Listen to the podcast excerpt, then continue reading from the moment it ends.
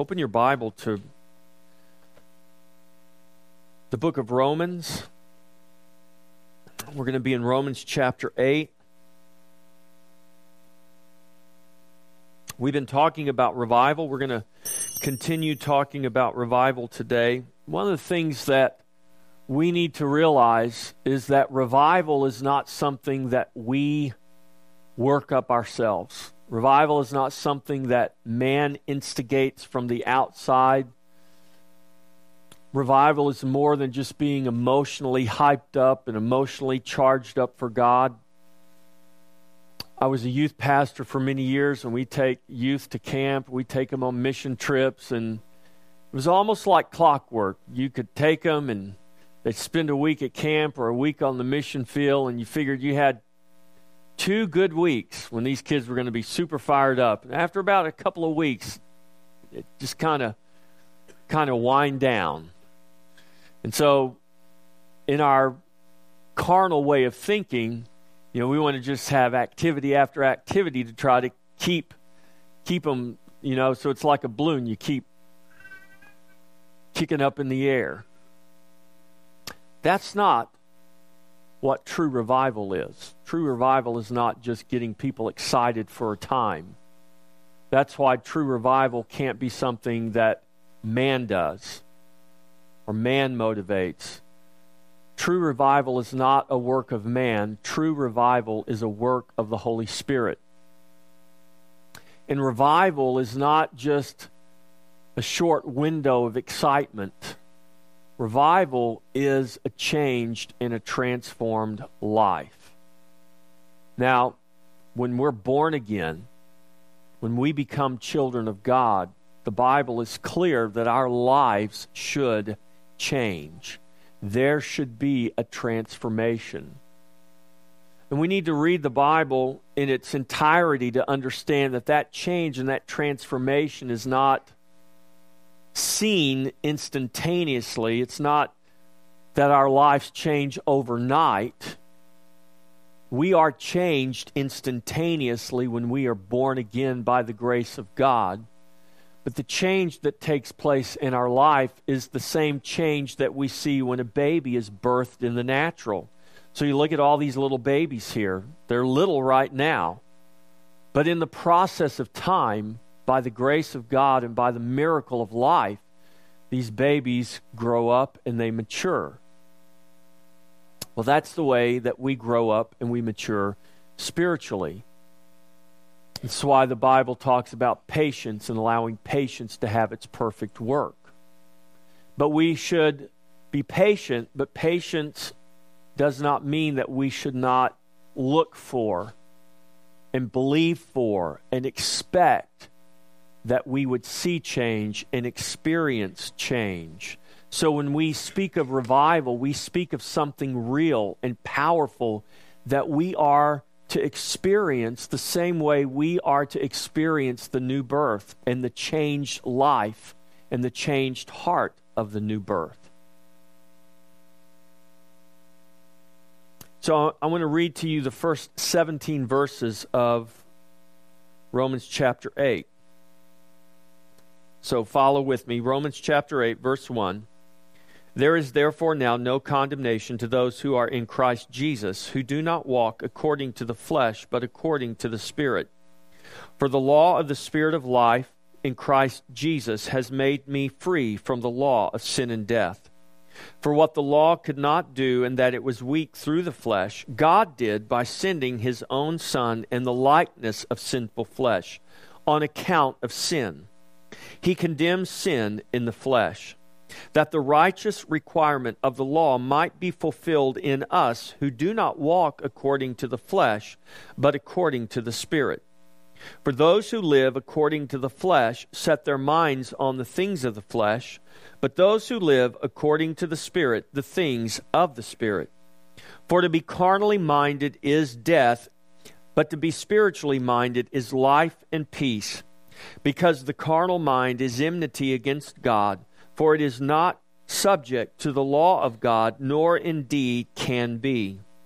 So then, those who are in the flesh cannot please God.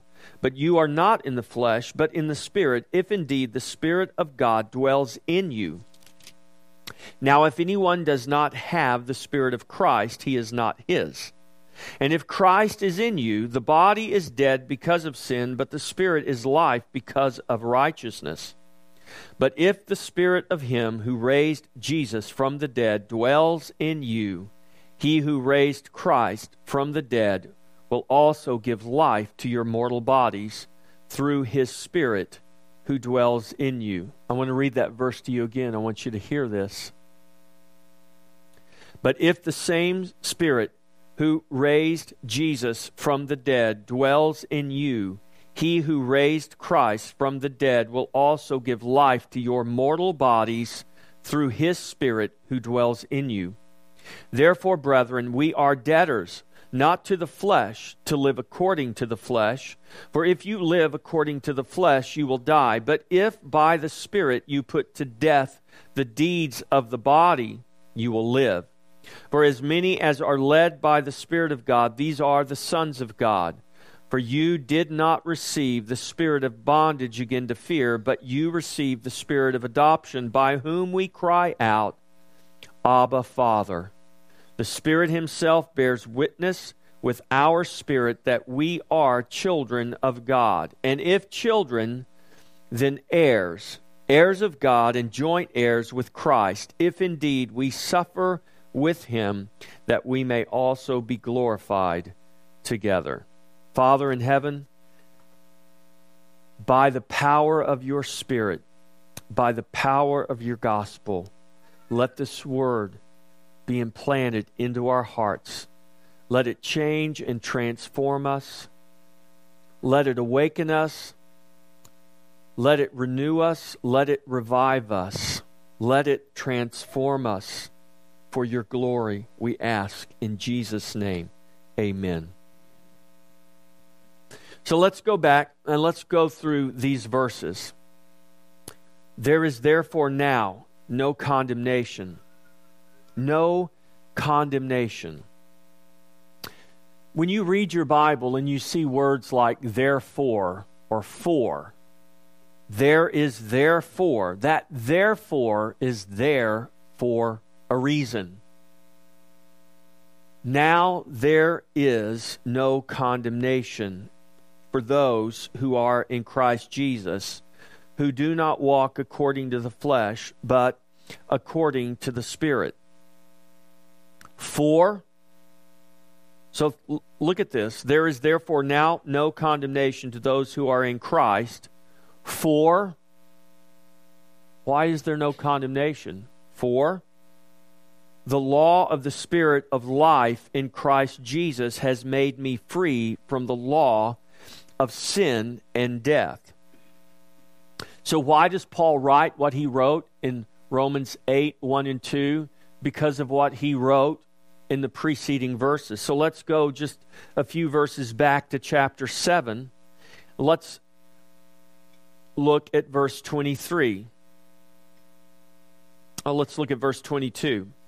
For I delight in the law of God according to the inward man, but I see another law in my members warring against the law of my mind and bringing me into captivity to the law of sin which is in my members. Our flesh is sinful. You have been redeemed. But your body, your flesh, your fleshly or your carnal mind is still bent towards sin.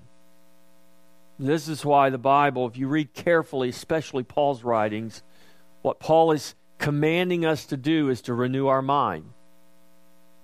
Remember, I'm like Noah. I came off the ark after living 600 years in the old earth that doesn't exist anymore. And when I walk off the earth, the, the ark, all I know is the memory of the earth that's in my mind. But I'm now standing in a different place in a different time. The earth just experienced a flood and everything is different. I have no memory of the new because I've never been in the new before. I only have the memory of the old. So, what does Noah do? He walks through the new earth, he walks through the new creation, and he renews his mind to the new. And so, what happens to the old? Well, he still has the memory of the old, but he's not living in the old. He's living in the new. So, he's got to renew his mind to the new that he's living in. When you're born again and you become, as Paul writes in 2 Corinthians chapter 5, verse 17, when you become a new creation, now you have to walk in that new creation and you have to renew your mind to the new creation you've become. And this is what Paul is saying before I was born again, before God brought me from death to life, sin is at work in my body. It's a law, the law of sin and death. It controls me, it rules me. I have no hope of escaping it in and of myself. And Paul goes on, you look at this, verse 24, O wretched man that I am. Because of this law of sin which is in my members, O wretched man that I am, who will deliver me from this body of death? Question mark. Answer, I thank God through Jesus Christ our Lord. So then, with the mind I myself serve the law of God, but with the flesh the law of sin. There is therefore now no condemnation to those who are in Christ Jesus, who do not walk according to the flesh, but according to the Spirit. For the law of the Spirit of, the lo- of life in Christ Jesus has made me free from the law of sin and death. You were bound by the law of sin and death, but in Christ Jesus, you have been set free by the law of life of the Spirit in Christ. You were bound in sin, you are free from sin now in Jesus. So the question is are you walking free from the law of sin and death? Or are you still entangling yourself in sin? Jesus has set you free. That's why Paul can say there is therefore now no condemnation to those who are in Christ. Let's go on. For the law, what the law could not do in that it was weak through the flesh, God did. For what the law could not do, God did Notice what it doesn't say. For what the law could not do, it doesn't say you did because you couldn't do it. Why couldn't you do it? Because you were trapped in sin and death. You were hopelessly trapped, and you were trapped until someone set you free. Who was that that set you free? I thank God for Jesus Christ. Now, in Christ, I've been set free from the law of sin and death. I live according to the law of, the, of Christ, the law of the Spirit of life in Christ. Verse 3 For what the law could not do, in that it was weak through the flesh. Why? Because the flesh is sinful. God did. How did he do it? By sending his own Son in the likeness of sinful flesh on account of sin if we could have worked our way out of sin, then there was no point in Jesus coming. If I had a heart and a mind that could obey God, all I needed was a little bit of help from God, then there was no reason for Jesus to come and die. Jesus didn't come and die because we needed a little bit of help. Jesus came and died because we were utterly helpless trapped by the law of sin and death. And unless Jesus came, we would have remained trapped in sin and death, and our fate was sealed. Completely sealed in sin and in death.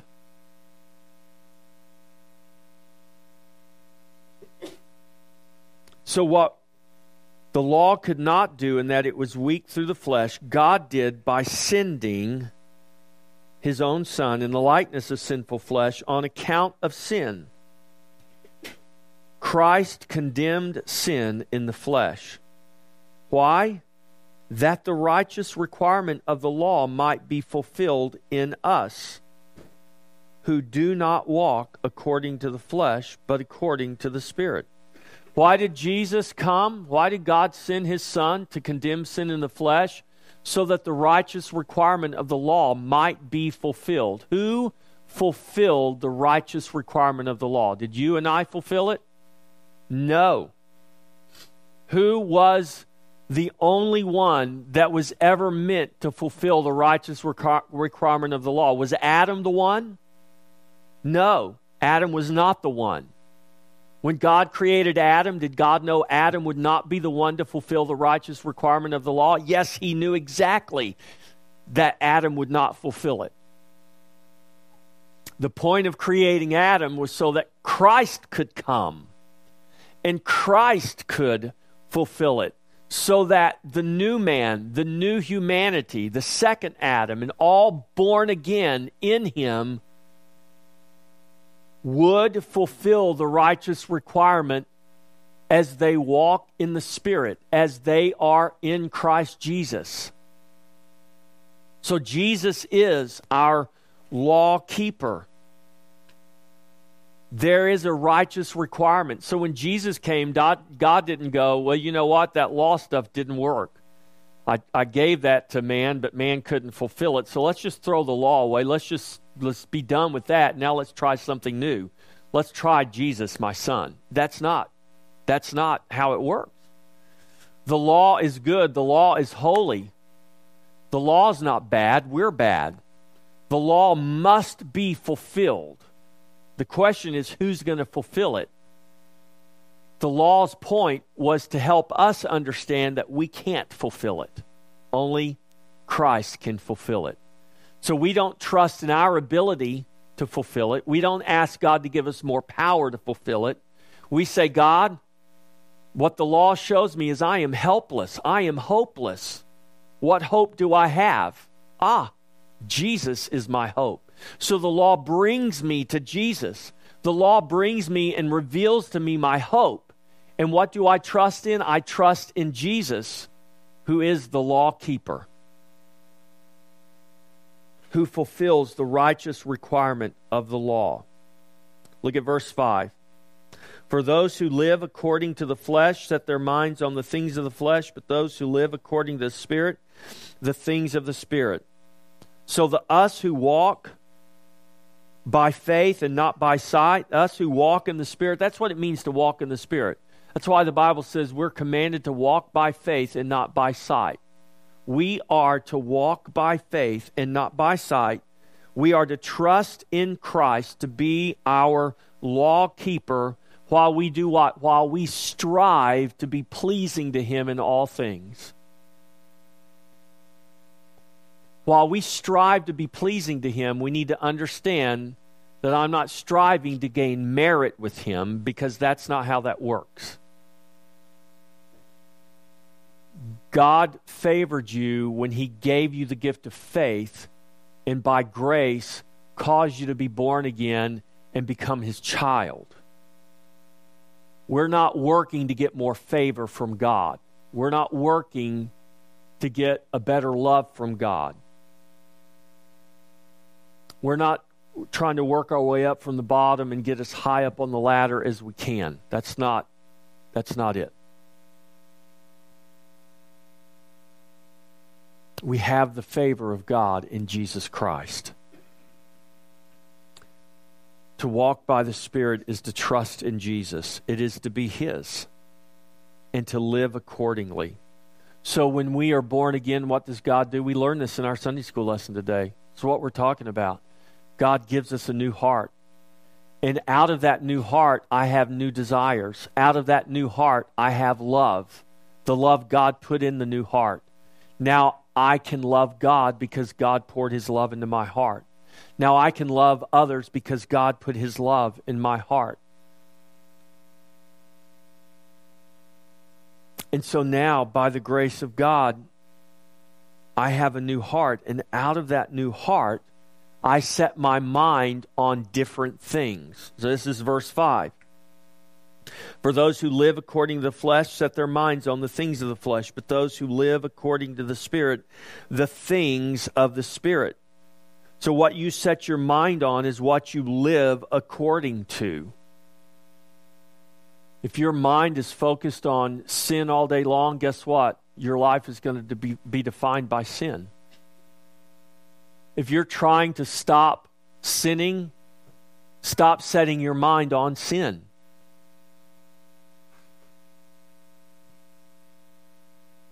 I battle high blood sugar. So when I eat ice cream now, I usually eat sugar free ice cream.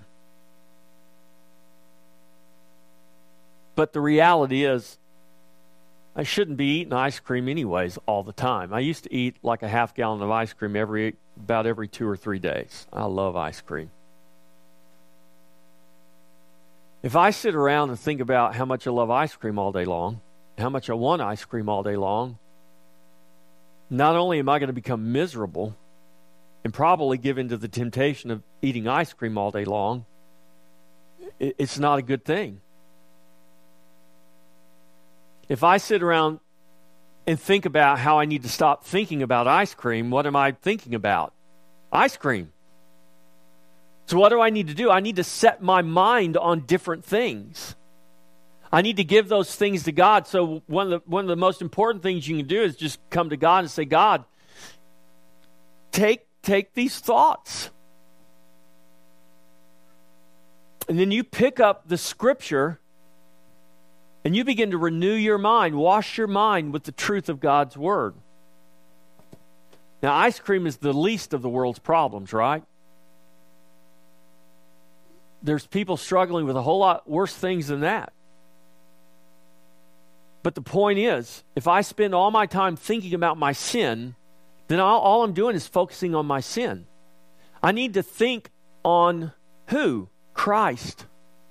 Because when I think about my sin, ultimately I'm thinking about who? Myself. Whatever context it's in, I'm thinking about myself we need to focus our minds, fix our minds on Him. This is what Paul writes in Colossians, the third chapter. Set your minds on things above, where Christ is, not on the things of the earth. And Paul wasn't saying live a life of denial and just pretend like nothing is really as it seems. No, that's not what Paul's saying.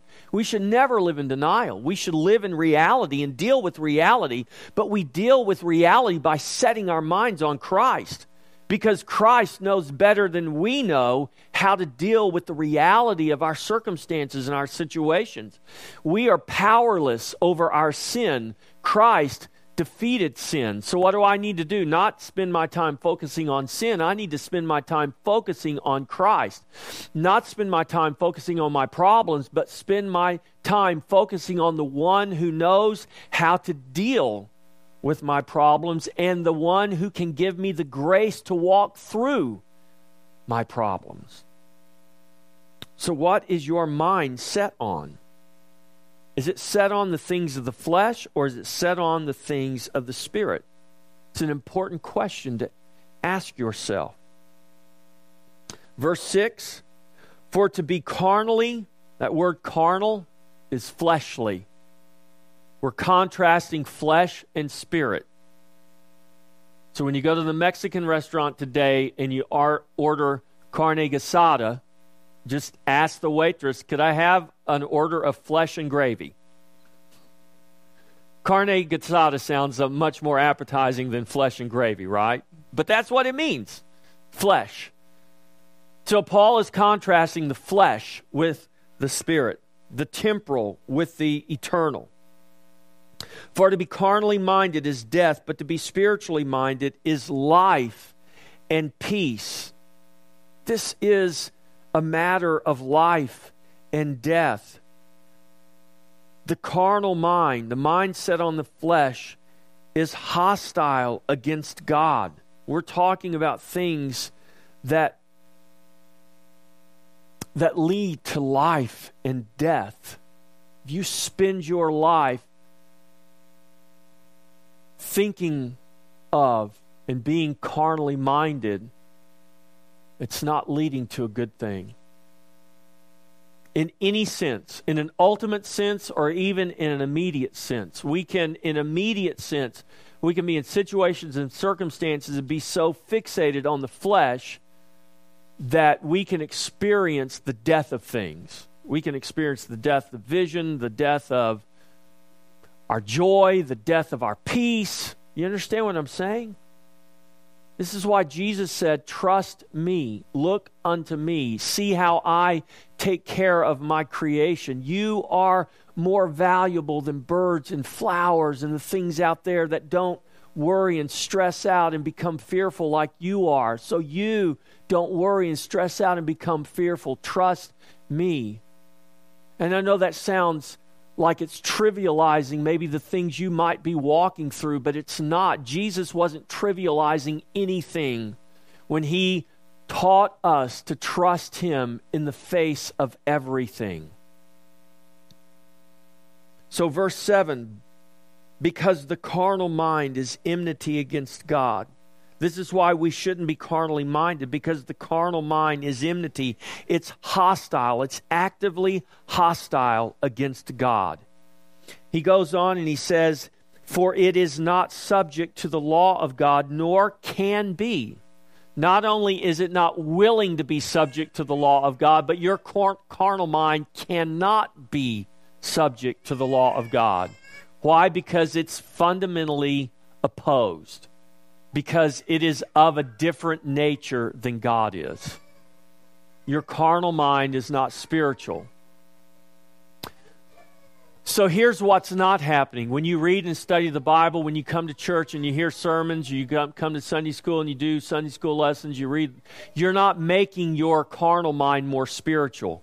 You're not, by reading and studying the scripture and asking and praying, you're not making your flesh more spiritual. Flesh doesn't become spirit, the carnal mind doesn't become spiritual. This is why Paul writes to the believers and he says, You have the mind of Christ. When we renew our mind, what we're doing is we're learning how to think with the mind of Christ instead of our old carnal mind. We're not fleshly beings becoming spiritual. We've become new creations. We are spiritual in our new nature, in our new birth. So don't ever think that by reading and studying the Bible, you're simply making your flesh more spiritual. Remember, what does God want to do with the flesh? Only one thing He wants to kill it, He wants to crucify it. That's what the cross is for. Verse 8 So then, because the carnal mind is hostile against God, because it cannot be subject to the law of God, so then those who are in the flesh cannot please God. Uh oh, that's trouble. So then, those who are in the flesh cannot please God. Let's go back up and let's look at verse 1 again. There is therefore now no condemnation to those who are in Christ Jesus who do not walk according to the flesh, but according to the Spirit. So there's a condition here. There is no condemnation in Christ Jesus to those who are in Christ Jesus who do not walk according to the flesh, but according to the Spirit. At first glance, we might say, oh, well, but if I'm walking according to the flesh, if I'm in the flesh, then there is condemnation. How do I know whether I'm in the flesh or whether I'm in the spirit? Do you judge that by your behavior? What does the Bible tell us? How are we to walk? By sight or by faith? We walk by faith, not by sight. So we need to be grounded in faith. I'm not saying that we walk blindly. That's not what the Bible's saying. The Bible doesn't say deny everything you see. No, the Bible says deal with the things you see from a foundation of faith.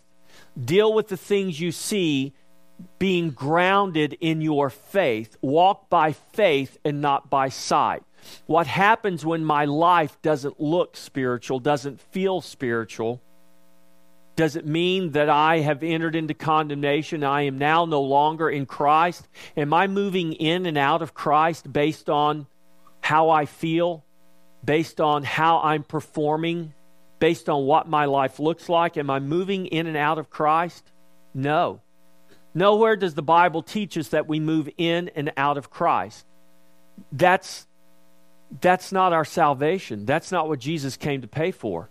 If, if our salvation was that trivial, that shallow, then we have just trivialized the Son of God and the sacrifice he made on the cross because he went to the cross. He gave his life to achieve, to actually achieve something, to actually secure something. That is our salvation. So, how do we understand this? Well, verse 9 gives us the understanding.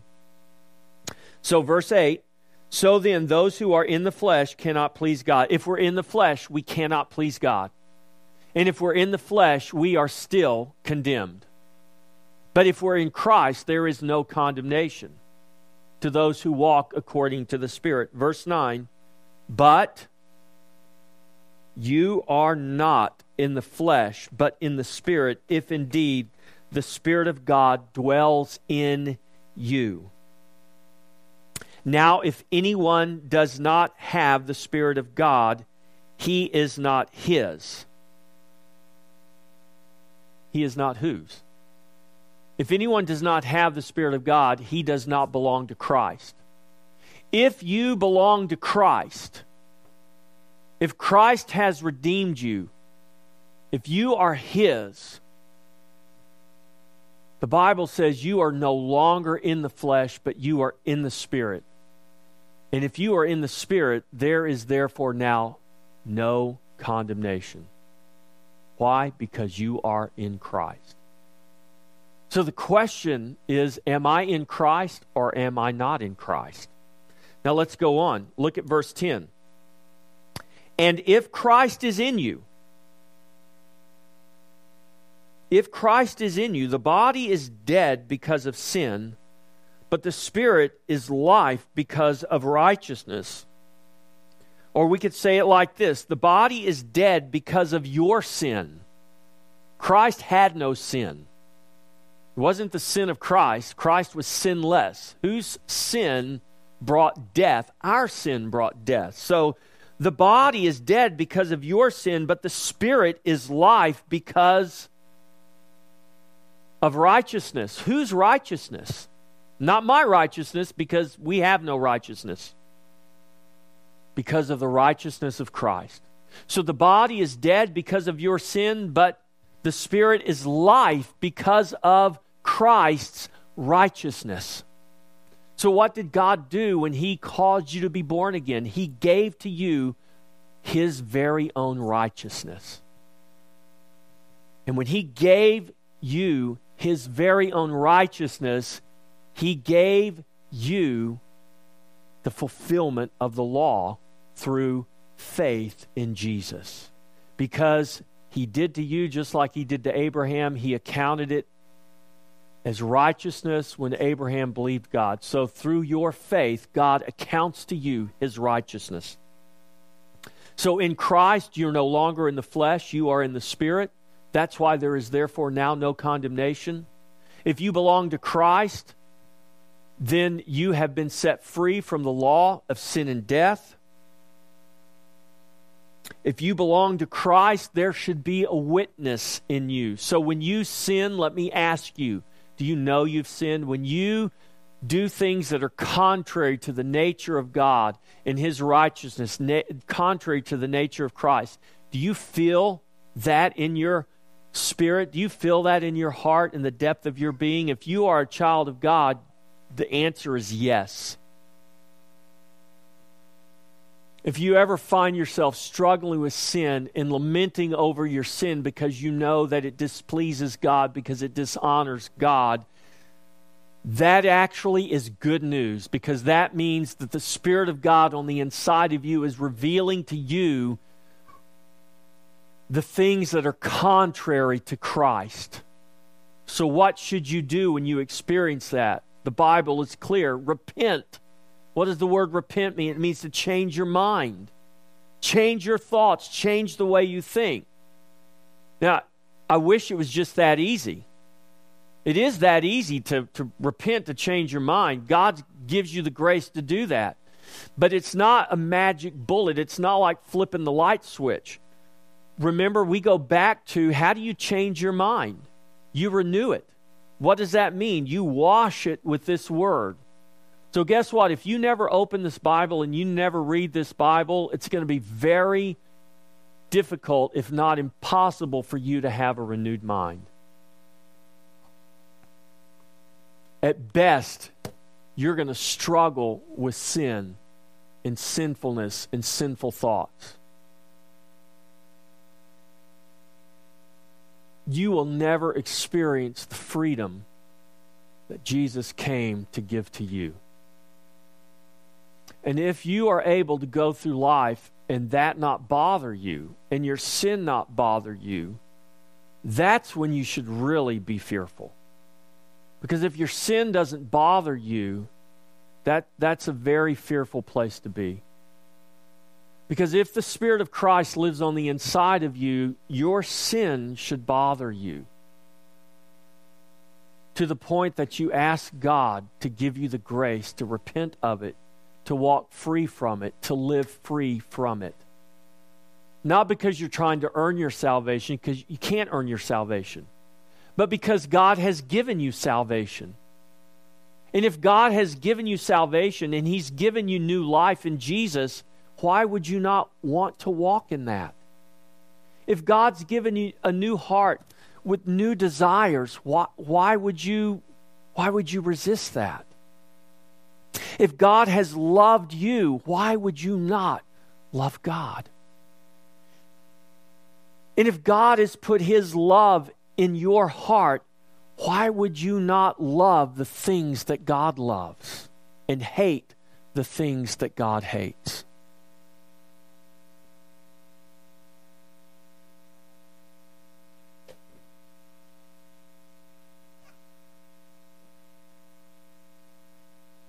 For those who are in Christ, God has made a way for you to walk in life.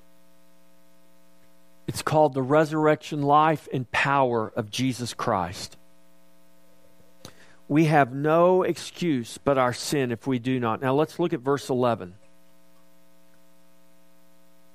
But if the Spirit of Him who raised Jesus from the dead dwells in you, he who raised Christ from the dead will also give life to your mortal bodies through his Spirit who dwells in you. The same Spirit that raised Christ from the dead dwells in you. Think about that, church. Three days after Jesus was crucified, God raised him up in resurrection life and resurrection power. Paul says the very same Spirit that raised Christ from the dead dwells in you.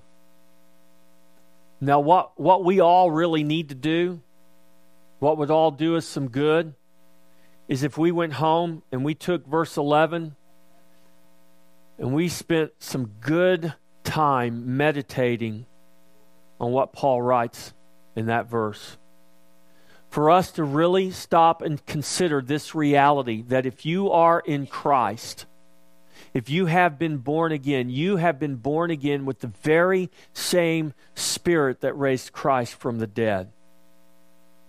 And that Spirit will strengthen your mortal body. What does that mean? What is Paul talking about?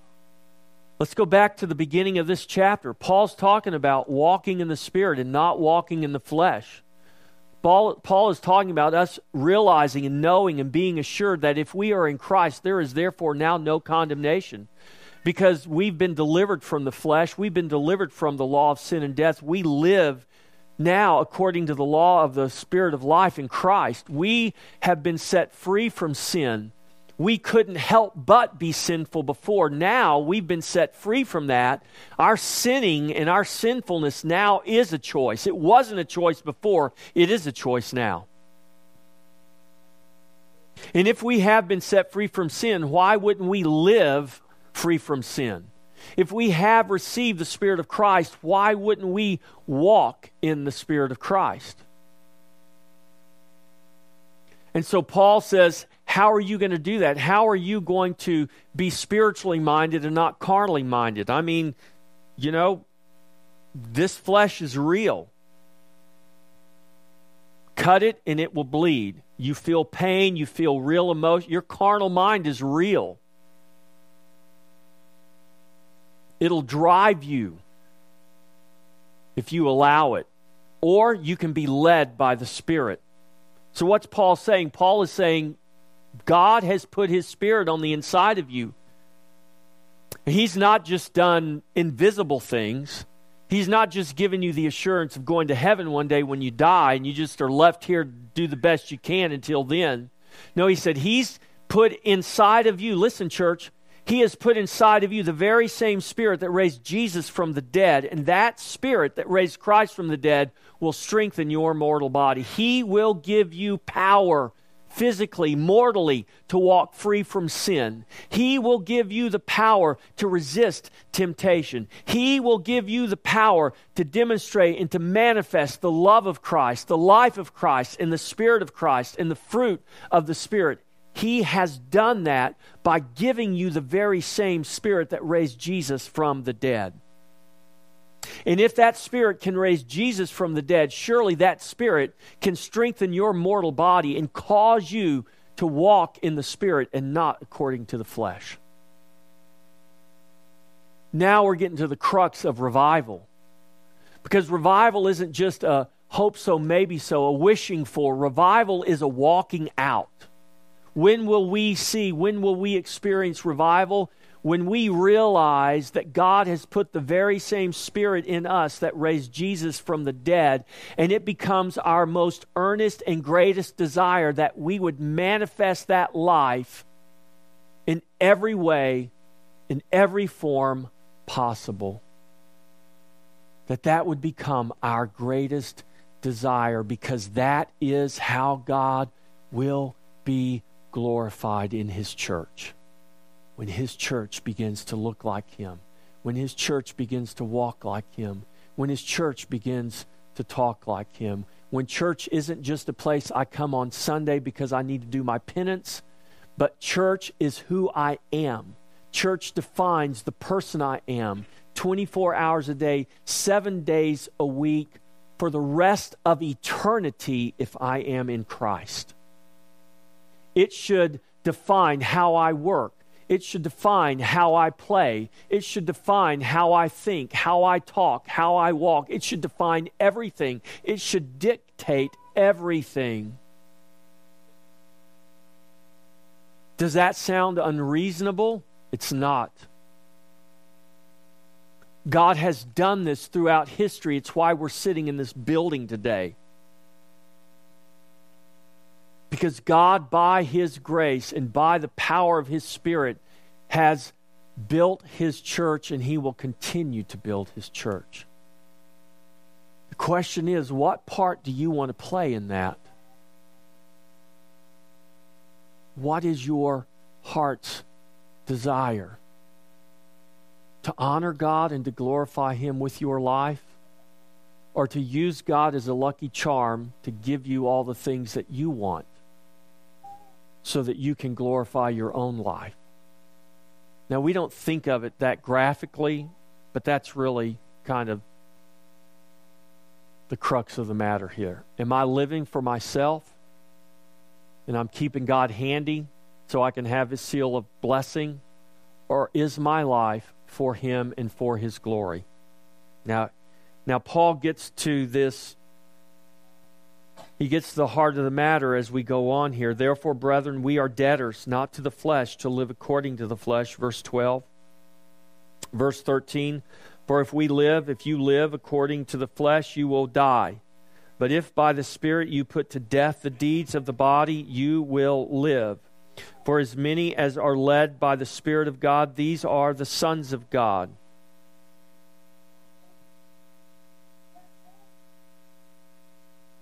For we, for you did not receive the spirit of bondage again to fear, but you received the spirit of adoption. You did not receive the spirit of bondage, you received the spirit of adoption.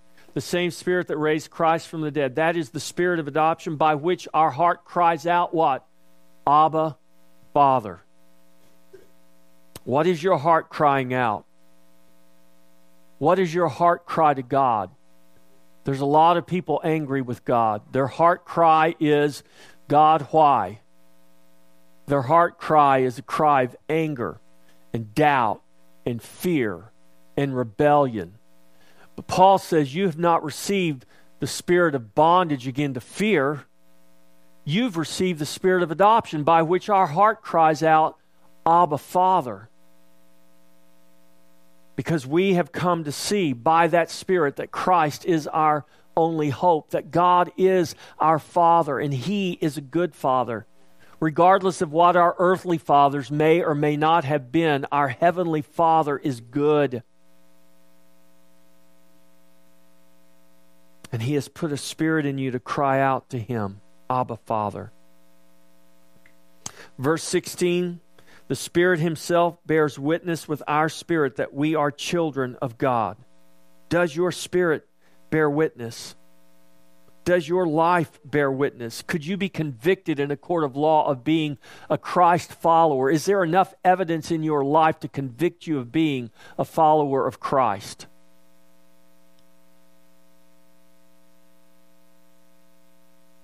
The myth of a silent witness is just that it's a myth. Yes, we need to witness with our lives, but if we never open our mouth and never allow the truth to be heard, how are people, they, they, they could just as well think you're a Buddhist or just a really good person. Let more than your life speak, you speak. And let your life back up your speech. Verse 17, and if children, then heirs, heirs of God, and joint heirs with Christ. If indeed, look at this, if indeed we suffer with him, that we may also be glorified together. Now, this is the part of the gospel, the part of the good news we don't like to talk about. We got people have built mega ministries on never talking about suffering, never uttering the word suffering in a biblical context. I want you to see the context Paul talks about suffering.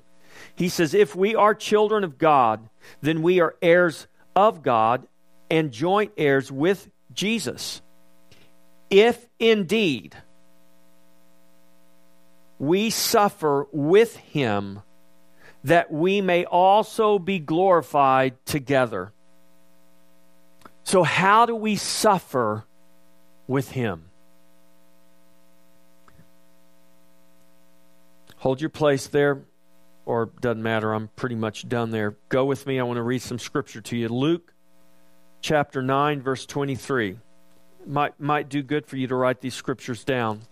How do we suffer with him? Let's let the scripture give us the answer. Luke 9:23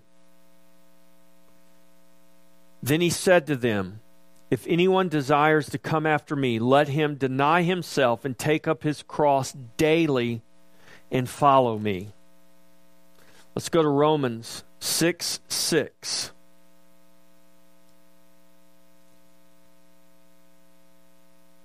Knowing this, that our old man was crucified with him, that the body of sin might be done away with, that we should no longer be slaves of sin. Write these down. 1 Corinthians chapter 6 verses 19 through 20. Don't take my word for it. Go to the Bible yourself and read these scriptures. 1 Corinthians 6 19 through 20. Paul writes, Or do you not know that your body is the temple of the Holy Spirit who is in you? whom you have from God, and you are not your own? For you were bought at a price, therefore glorify God in your body and in your spirit, which are God's, which belong to God. Galatians 2:20 one of the greatest verses in the scripture I believe Paul writes I have been crucified with Christ. It is no longer I who live, but Christ lives in me. And the life which I now live in the flesh, I live by faith in the Son of God, who loved me and gave himself for me. There is the gospel in one word, in one verse. Galatians 5:24 Which things are symbolic for these are two covenants. I'm sorry, I think I just quoted the wrong one to you. Huh? Oh, this because I'm reading 424. Galatians 5. Say, I need to get to the right chapter. 524. And those who are Christ have crucified the flesh with its passions and desires. Philippians. Now, this is just a very small sampling, but I wanted to give you enough so that you would believe me and believe the scripture. Philippians 1:29 For to you it has been granted. Look at this. For to you, believer, for to you, child of God, it has been granted on behalf of Christ not only to believe in him. Are you thankful that God has granted to you that you believe in him? But Paul says not only that you believe in him, but also to suffer for his sake. Well, that's the part we don't like. We, let's just leave that part off. One last verse Philippians 3, verses 10 through 11.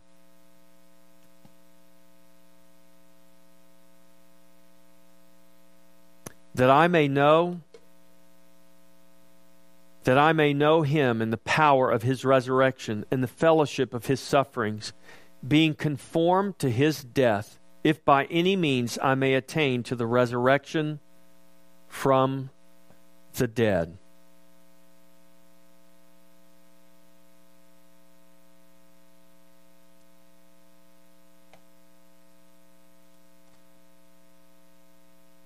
And if children, then heirs, heirs of God and joint heirs with Christ, if indeed we suffer with him, that we may also be glorified together. How do we suffer with him? Because we must be crucified with him. What does that mean? It means our old man, our old life must be put away. God does not want to spiritualize your flesh. He wants to crucify it. He wants to kill it. He wants to put it away and raise you up in new life and put in you the same spirit that raised Christ from the dead to strengthen your mortal body, this body of flesh that's going to die, that's going to perish one day. To strengthen it to do what? To strengthen it to walk in the Spirit, to strengthen it to manifest through these fleshly members the love of Christ, the life of Christ, the fruit of His Spirit. Revival is intensely personal it's powerfully transforming through the power of the cross. There is no revival if there is no cross. There is no gospel if there is no cross. The cross is not just the resurrection, the cross is the death and the resurrection. There is no resurrection if there is no death. Like it or not, here's the gospel you must die. You must be destroyed. You must cease to exist so that Christ can live in you and through you. You must be crucified with Him so that He can become your life, so that His Spirit that raised Him from the dead can dwell in you and strengthen your mortal body, that you would become the very witness of Christ in this earth. Do you desire that? Do you want that? Or do you want to just go through life and live your own life and do your own thing, but have the promise of heaven? Because after all, who wants to go to hell, right?